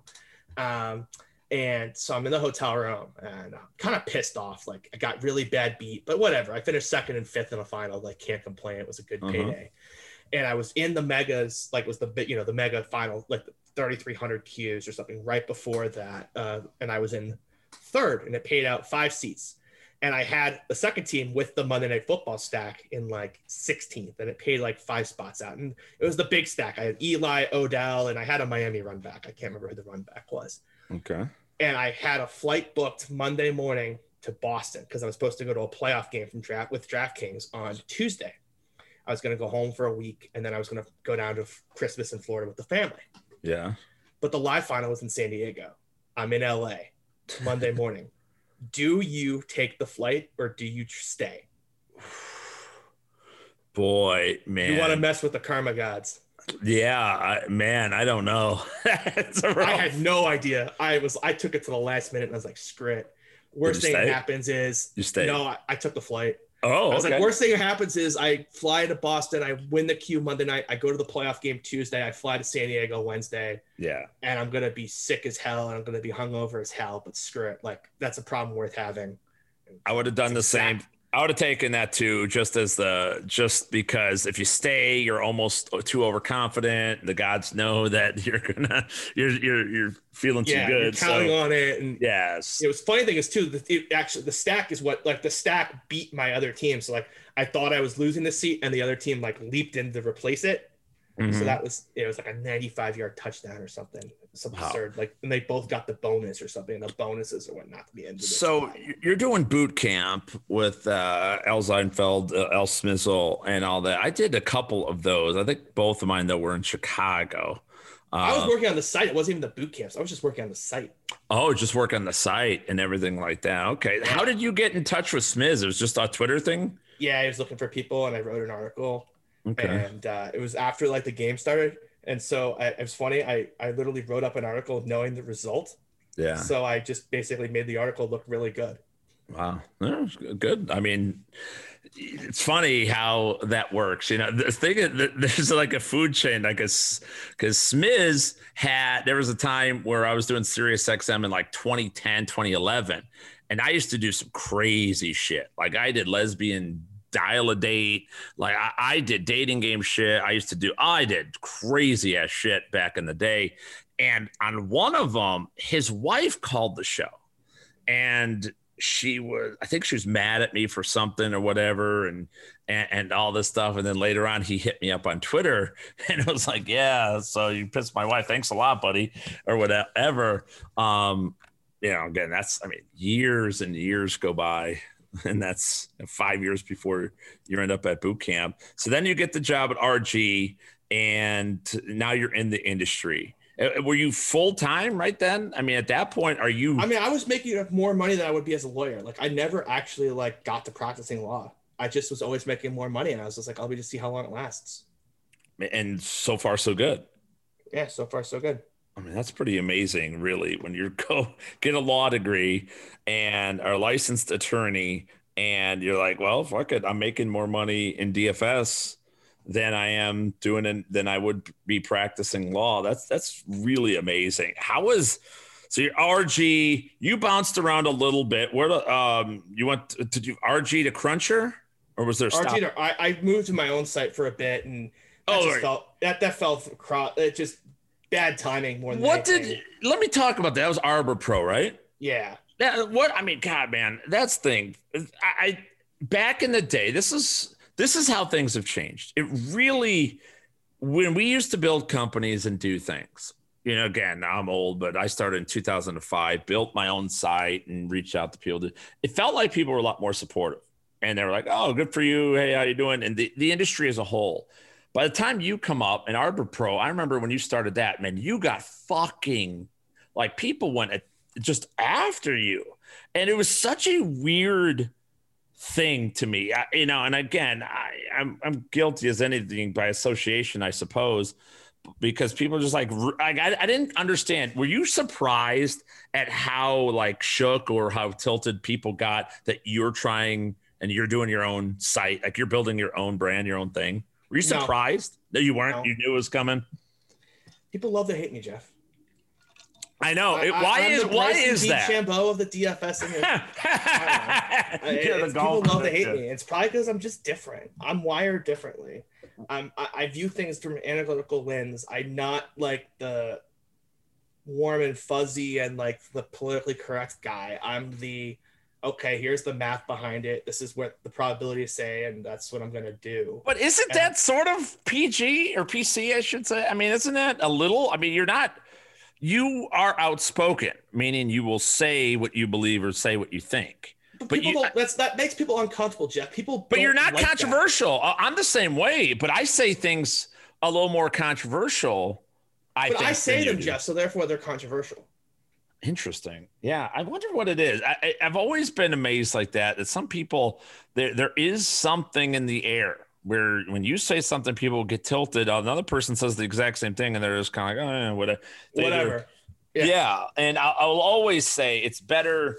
The line. One, I've learned this in 11 years of radio is the more people say they hate you, the numbers, if you're an analytical guy, the numbers suggest otherwise because they're always listening or they're always, the more they want to shit on you, it's a lot better than people that don't give a fuck and don't care. So that you always will have that going for you. As long as people will engage, that is, uh, that means you're doing something right, even if it's negative or even if they're trying to spin it in a negative way. But, um, okay, so you you started at that. That was I was surprised when you were doing that, and that's I thought it was a good idea because you were right idea, high that, stakes. Un, it was unlucky. I, I honestly believe that like it just got unlucky. Right idea. Um, people have run with the idea that we basically were going to do after we did it. Mm-hmm. We just caught we just caught a couple pretty bad breaks, um, like just personal stuff that got in the way of the goal in yeah. that first six to eight months, and it's really hard to recover after that. Um, it's, it's not easy. I mean, th- that's the thing. It's it doesn't mean anybody's bad at what they do. It's it's and this that's it's something with fantasy sports that people will never understand, and it, that was quite frankly when I got over to Guru Elite something that I wish it was the right move for me to make because it was the right fit I have a business background. I sold a company to GE in 2003, tech company. Uh, I've been around and around with it um, in the business world for decades now. So I, I know what I'm doing. Uh, that is a strong suit of mine. So like that, it was a good fit. But when people start questioning and start thinking, "Oh no, you don't know what you're doing," or you th- you're wrong on this, or we we gotta you know, not trusting other people that have it. The business side, and that's where things start slowing down, things start failing. What I'm saying is there's not a lot of good business people in the fantasy sports industry. There just aren't. There's good analysts, there's good entertainers, there's good DFS players, there's good gamblers, betters, there, there's good people are good at different things. But I think everybody tries to be Mark Cuban or Elon Musk, and that's a huge mistake because they're just not yeah, it's just it's just it's funny. Like there used to be a time where like this, and I think it's funny. Like I honestly, this is gonna be a real tangent. You can cut me off if you don't want to go down this road. You have been waiting. Let's go. I really blame the FSTA and the FSGA for this. Oh, um, okay. I, I think that they are really to blame for the lack of unity in this space. Uh, basically, just by price gouging the conferences. And mm. It's mm. just like because people just can't go meet people, Jeff. There's right. something about when you meet someone face to face. Yes. Like 95% of the time, I meet people and, you know, I meet their face and I always get this. Gee whiz, you're not what I thought you were from Twitter. No shit, it's Twitter. it's not real life. It's not real life, people. It's a fucking web software. what do you think it is? Yes. Right. And it's, it's just persona. like it, it, it's it just like created all this tension and all this anxiety between everyone. And there aren't these things to just go meet and hang out and be people and realize that we all just love fantasy sports. And it's just like I, I think that they missed the ball. I don't know if it's greed, I don't know if it's the cost of the lobbying, whatever it is. I think that they've really screwed it up and they've turned this into a this versus them thing across this industry well, because there just aren't these times to meet up. It's um, it's gotten a little bit more inclusive recent years, but I think you're right. I think you're onto something because there was a point in time. I remember me and Pete Jennings talking about this circa 2015. There was a conference in Vegas, and uh, yeah, I was inside talking, you know, whatever, and then we were uh, i left i was walking back to the uh, like the casino part down that long conference hall uh, walkway and pete jennings was there and he was pissed. I mean I, I, mean i've never seen pete angry. And this is the first time probably last time i've ever seen him furious. And he was like these fuckers don't care. They don't care about dfs they, they're not even trying. And he wasn't wrong. He wasn't. And i think DFS threatened a lot of people, and now they're trying to embrace gaming and betting more so than they ever did with DFS. But That was a major thing. Like they didn't want this little dirty DFS thing, even though it was bringing in 90% of the money back in you know, 2012 through 2018. They didn't want to acknowledge it. They didn't want to uh, promote it. They didn't want that. They acted like these, you know, 12 by 12, 5 by 5 roto leagues were paying the freight. And that's what most people wanted to join and do. And it wasn't. People wanted DFS. And, you know, all these guys who went on to great things weren't being acknowledged. So I think you're not wrong about the FSTA, FSGA lack of acknowledgement, at least the slowness. It hasn't even of, gotten better. Uh, maybe I'm just bitter because so? like the price of the fucking Austin conference. Like I want to be there. I sure. want to go. I also yeah. don't want to spend eighteen hundred dollars for a conference that I'm not going to learn shit at. Yeah, I mean, I don't know. Like um, I would like um, to go golfing with my friends, and I would like to go hang out at the bar and watch games and and catch up, and that's what I want to do, you know. And it's just like, God, why the fuck are you making this so impossible to do? It's really expensive. And I know I can't be alone on that. I know no. I can't be alone because I started doing some like meetups in St. Louis for DFS people like pre-pandemic. And like yeah. 25, 30 people would show up and just yeah. have fun. Like, we mm can't do that. Right. I, I mean, there's no reason. That's why I mean a lot of people do end up going to the conference and not paying to get in and they just want the hotel bars are where all the deals are made anyway honestly i came this close to doing I, I you can't yeah. see my face but i came about that close to doing the same thing yeah, I mean, uh, um, I would uh, not uh, discourage you from doing it. I mean, I think there's stuff to be learned at those, but like you said, most businesses, especially small businesses in this space, just can't get ahead if they're paying fifteen hundred dollars a head. Trust me, we tried. Conference. We tried. Yeah, exactly. So go hang out at the hotel bar. But uh, yeah, man, the, the, I I love those conferences. Had a lot of good times. Like I said, meeting people. I think that is something that's desperately needed, especially coming off this pandemic, and uh, and and all that, because you know people need to get together more and get out there and mingle. There's a lot of customers, a lot of people that need us, and they need evolution in this space. Then this gambling war isn't helping anybody right now. We're we're beating. Someone's going to beat us all to the punch and mm-hmm. just because we're beating each other up, and someone's just gonna go, "What?" Yep. Thank you yes. very much. Have a nice yep. day. When we should all just be making money and. Yeah, it should be. that that leads to a whole different conversation, but uh, from the business side of things. But I want to get your vantage point because at this point, so you're working uh, at RG at that stage, and then you, you start out at Arbor Pro. Arbor Pro was was it right after Guru Elite? no, it was a year or so after. I mean, okay. I'm not sure people know that. Like, I almost went to Guru Elite when it was yeah. starting. Yes, you did. Yep. Um, there was a 20 minute period in time where I had agreed to a deal mm-hmm. with Guru Elite.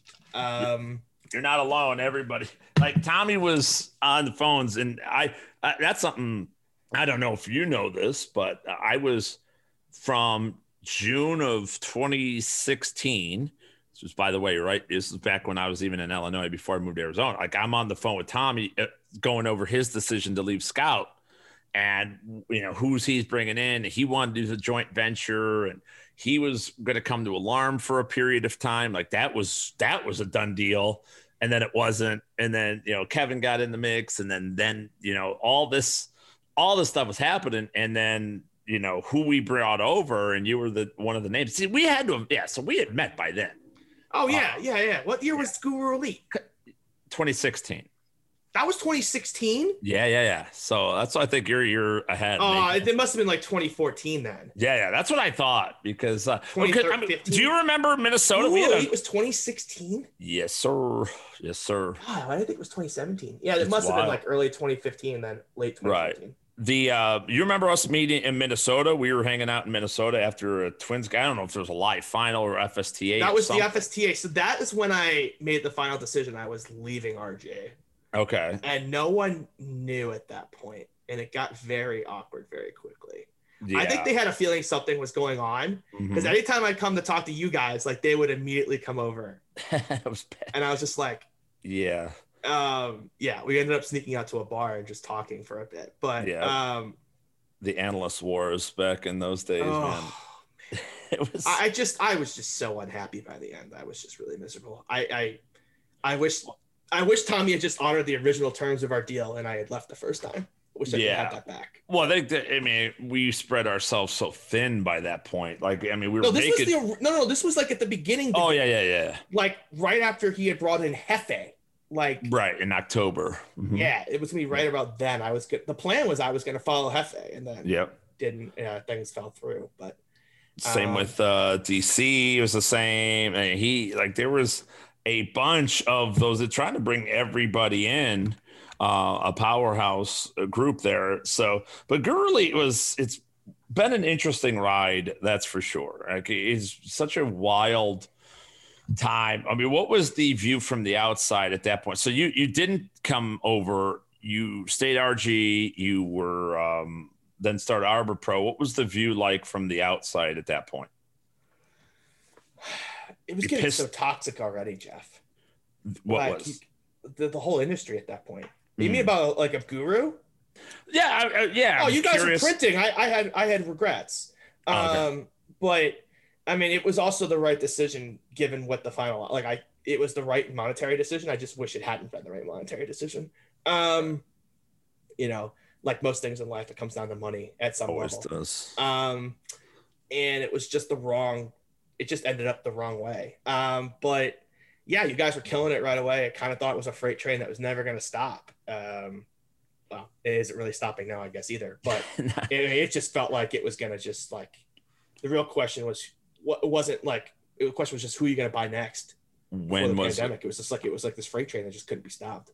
Yeah, I mean that that's I'm sure and it was in a lot of ways. It really was like that and it was like acquiring talent and acquiring That's the thing we should have done is merge more companies like you said before. There are so many good small companies around here that think they're big companies and they do one thing well. And what everyone doesn't seem to realize is if you put them all together, these pieces are amazing. They form a really good thing that I think would be better for customers and better for users and better for everybody. But again, uh, ego gets in the way of that, just like a, a lot of different businesses and a lot of different industries. So then you ended up, so you're coming in, uh, you're at Arbor Pro, pandemic ends up hitting. You see, you joined Elite Sports, you joined us during a pandemic, and you did it as like, you know, seemingly people kept still thought by losing folks like Collins, DC, Adams, uh Tommy then of course. You were here were you here before or after I guess after technically? Technically after, but it wasn't public. I was I you you let You me know it. beforehand, but right.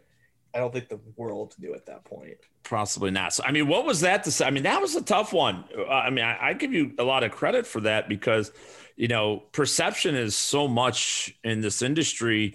And at that point people thought oh shit Guru Elite's dead Elite Sports is dead they've losing everybody they're in so much trouble all that you know when when what was your mind like in, in deciding because i know you had other offers uh, around the industry You know, I don't want to badmouth anyone, so I'm trying to say this politely. Um, yeah there's just certain people that you can, when they're talking to you, you just know they're telling you like hundred percent the truth. They're not giving you the sugarcoat version. Mhm. And I don't think it was like intentional by anyone, but you could also just tell in someone's voice, and maybe it's the lawyer in me, maybe it's the cynic in me, that you could just kind of tell when people are just kind of giving you the, yeah the Oh, the- yeah. you know, they're just trying to tell you what you want to hear. right And I think that was the best part about talking to you and talking to Rob is I wasn't getting the, you know, the sugarcoat version. Like everything will be fine by December. You know, we'll be back to normal for football season. It'll be hundred percent of where we were, and it'll be fine. Like nothing ever happened. And I'm like, yeah okay, what fairy tale world are you living in? like that's not what's going to happen at all. yeah Um, you know, like this, this is going to be going on through 2021 into 2022. And I felt like there was just a more, a plan that I understood, a reasonable timeline that Mhm. made sense. And, you know, I also kind of knew kind of what the other pieces were out there, right? What, what was, what were the other options that were going to come to fall into place? And I was just more comfortable with those than maybe some of the other ones. Well, that's uh, good to hear, and I appreciate that because you know that uh, at the end of the day, that's all you have. And this, when you treat people like shit, or if you lie to people, it all catches up. There's there's no escaping. I don't it. want to say anyone was lying to me, Jeff. I, I, I Well, no, no, like I know, I know, or whatever it is, but there is that, there is that element. I mean, there's an element. I've been Maybe it's because I just knew you more. Like maybe it's because we were at these conferences and I I, I kind of knew you. Maybe that was maybe that was the difference. I don't know. But I just when you were talking to me about the vision, I just believed it more. Yeah. I appreciate that. And I'm glad you decided to trust in uh, what we're doing. And, you know, again, it's a great team. I'd say it's talent. There's no doubt. I don't like to badmouth anybody either. And like the whole crew of Guru Elite was fantastic. I've said this many times. Uh, don't regret those days at all. Just it was a different dynamic. And it was a very powerful dynamic and a very uh, talented dynamic. But man, you know, I love the way you, Ricky, Healy, Vlad, Ted, and it, just a whole crew here. Just it just this is more together of a team than we've ever had, and uh, I like that. I like the fact that we could have arguments about a player, and it's not like all of a sudden. I hate you for some odd reason, or you hate me. You know, it- it's not a personal thing. It's just a disagreement about a player. And I think ultimately, the part that everybody misses out, I think the customers benefit like people benefit a lot more than that when you know we're all kind of pulling on the same rope Yeah, completely agree. And customers aren't stupid; they can figure it out. they know. They know. They could smell uh when something somebody's not giving them the uh the the right answers at all. Um man siege we're an hour and a half in already. It's now no surprise you and i could talk forever for sure. I don't want to keep the people that much longer but as we go forward i, I did want to ask you looking out uh what are you most excited about like what's the future of the industry? What are you what are you working on personally? Like what are you into right now? Where do you see things going? Well, I, I think it's no secret that I think Formula One's the next sport that's going to take over America in the next. Uh, eight why do you think that by the way? Because I, I i mean i'm a indy 500 guy from way back but i'm not i never got into f1 because it's the the the the drama, the things that they'll say, the money behind it. Um, they just will say what they mean, Jeff. They will just talk smack to each other. Like the F1 series does a decent job uh, on Netflix. If you haven't watched the Formula One on Netflix, I would encourage you to start it tonight. i'm not yeah Oh, Jeff. Oh, you have to start. It, you're missing out.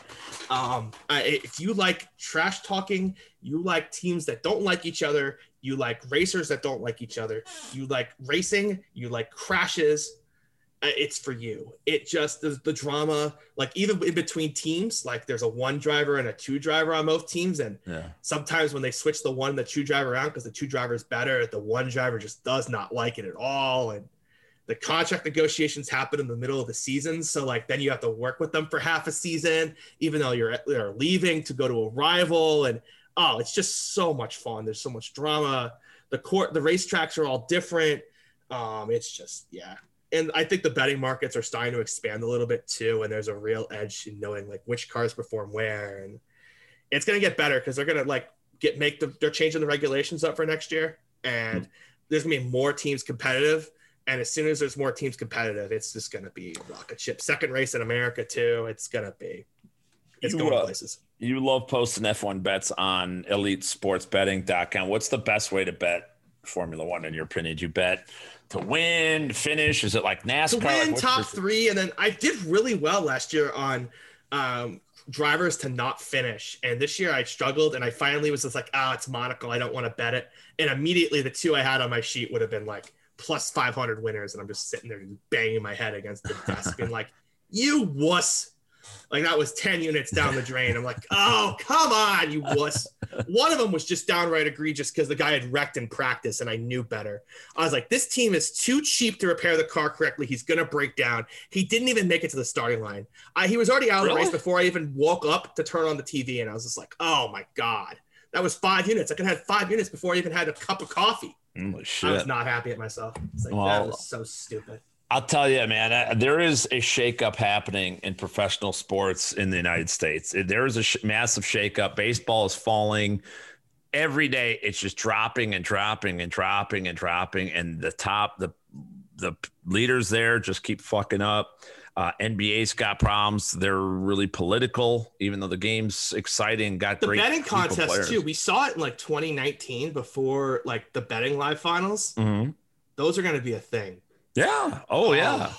Those are I think It great. was so much fun. Oh, those Even are. I got my ass kicked because the fucking the Chargers, the San Diego Chargers, fucking called like 17 timeouts, down like 30 points to backdoor me on an alternate under. I had like fifty thousand dollars on. I was not happy. Shit. Uh, the And I, I had run it out the bankroll like 50k, and I had this uh, like I got like I bet the Pats first. It was against like the Pats were the underdogs at home that year against the Chargers, and I bet them first quarter, bet them second quarter. I'm just crushing the bankroll, and I got this alt under by like it was like 80 something, and then they're down like 35, and they're calling timeouts with a minute and a half to go. I'm like, come on. Wow. And sure enough, like ridiculous catch down the sideline. The cat scored a touchdown with four seconds to go, and I was just like, bar, just hand me a triple, please. the seige. Everybody. Uh, see, what are you? So, what do you think? What sport are you best at?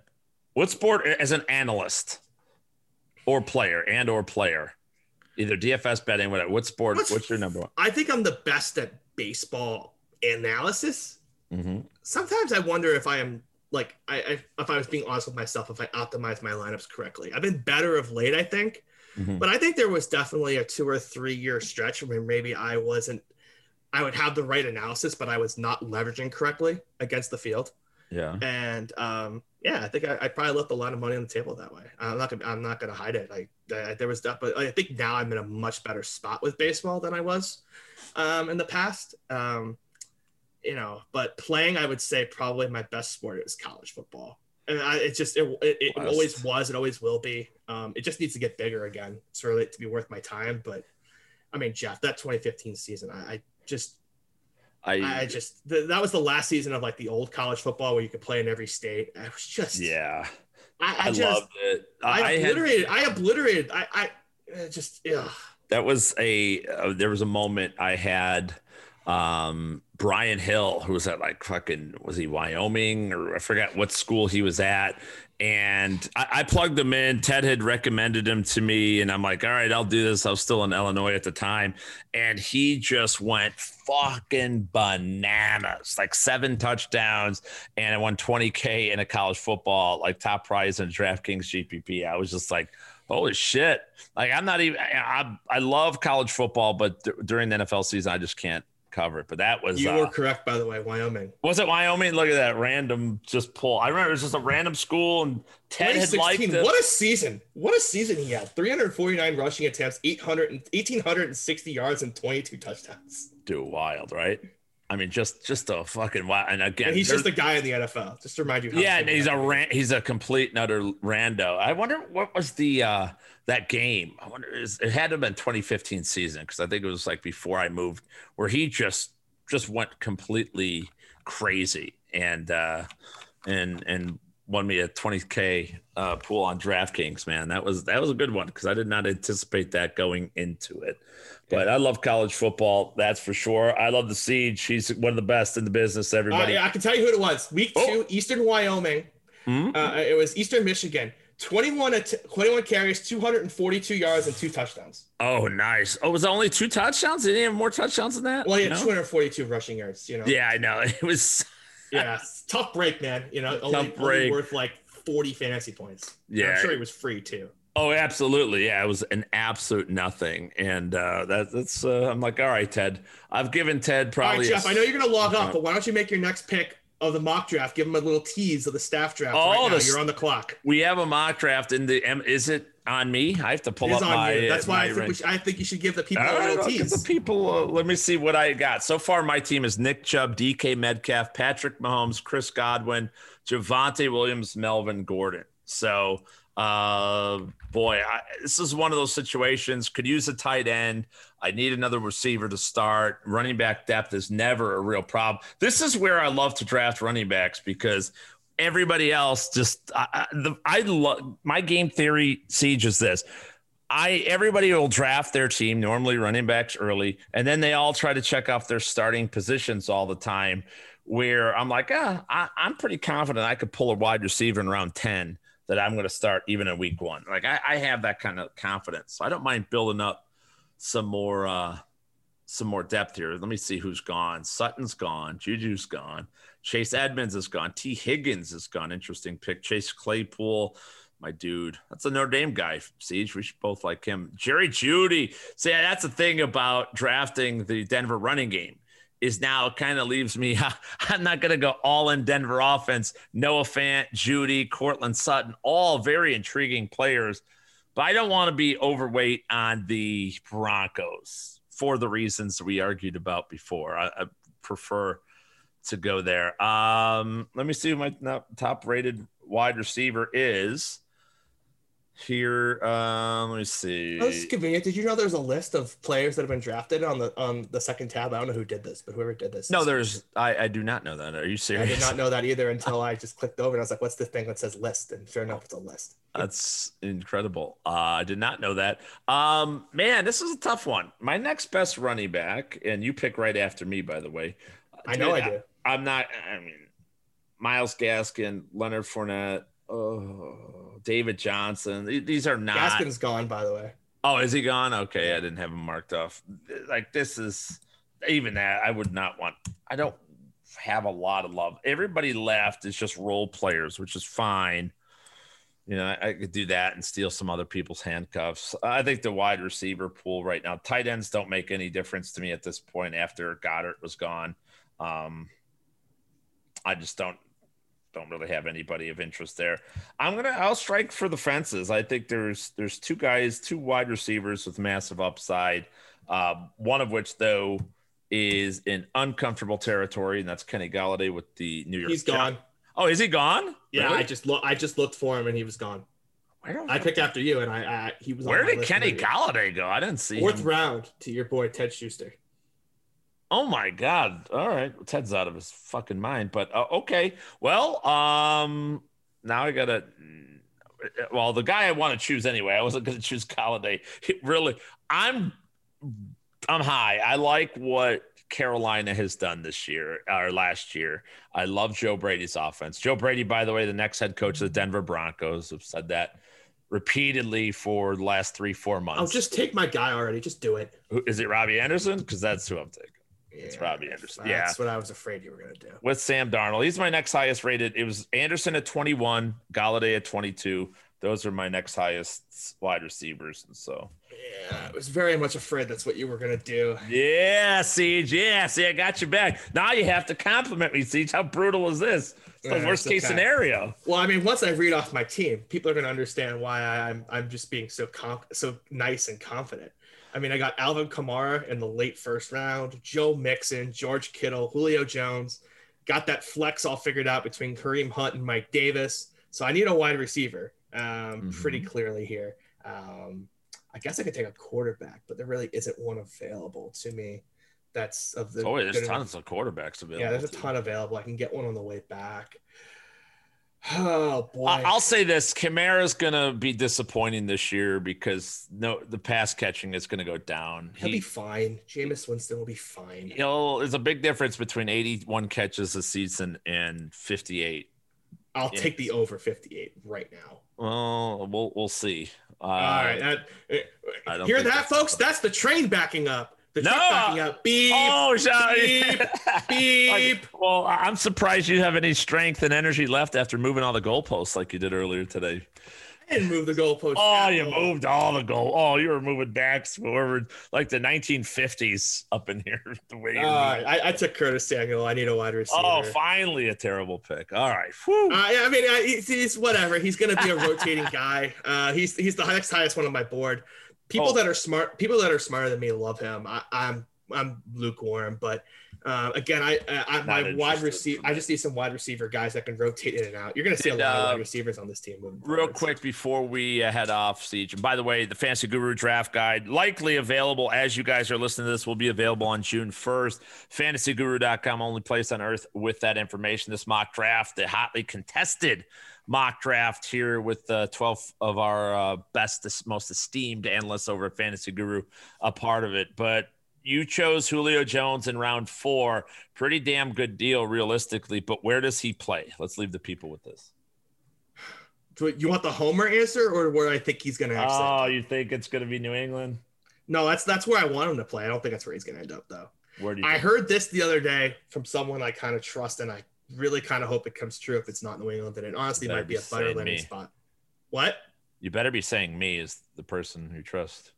I mean, you didn't tell me where he was going. I don't think. I told a lot of people. Okay, what do you think? Uh, you didn't tell me. Um, I think he's going to be on the Los Angeles Chargers next year. oh, uh, in this year, 2021. Yeah, 2021. Yeah, I think he's going to be in LA. That's an interesting one. I I think it's the Colts, Indianapolis Colts. They don't have the money. They they can't. Oh, they do. money. Yeah, they do. Yeah. Oh, yeah. How? What do you mean? How they have they have the third most money on their cap? They have like 18 million under. Yes, they they do. I thought they had five million. How Nope. They get to 18 million. They cut Yeah, they, they don't spend. The Colts don't. I don't know why. Oh, they got 14 million. No, they have. Yeah. They have. Uh, what do they have? They've got 12.1 effective. So they, got, they have to free up some room, but still, I guess you could do that. Yeah, the Colts. Uh, they they don't spend. Now, granted, who knows if they'll actually go for it? They should. They don't spend money for whatever reason, and it's absolutely driven me nuts. The last couple of years, they've had tons of cap room, and they get meager free agents. They don't really, you know, make any big splashes. This would be the splash that they need, especially if they want Wentz to succeed. So, well, will be interesting. That is for sure. Seige, been a great time, my dude. Always appreciate you stopping by.